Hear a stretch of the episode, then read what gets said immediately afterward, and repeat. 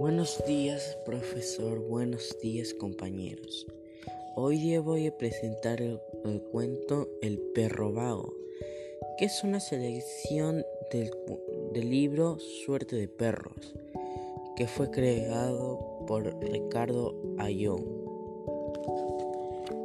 El cuentito fue creado por Ángel Gavida Ruiz.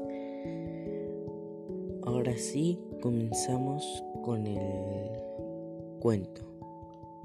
El perro vago. Decir que era un perro vago no es tan exacto. Era más bien un perro que no tenía dueño. Una, una noche llegó y se instaló. Para comunidad de, de, en la vereda de su casa nueva y allí vivió los días del invierno. Nadie le alcanzaba un pan, menos una caricia, pero él igual seguía acurrucado, viendo pasar las horas.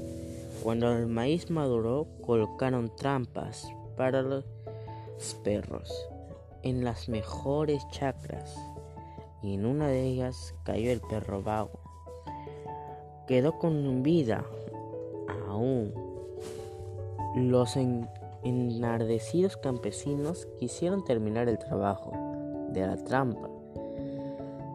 A palazos y a piedradas lo golpearon duramente y considerándolo muerto lo fueron a, a dejar en la quebrada. Una semana después apareció de nuevo en la vereda de la misma casa. Caminaba torpemente y ya no ladraba igual, pero siguió mirando acurrucado el desfile pausado de las horas.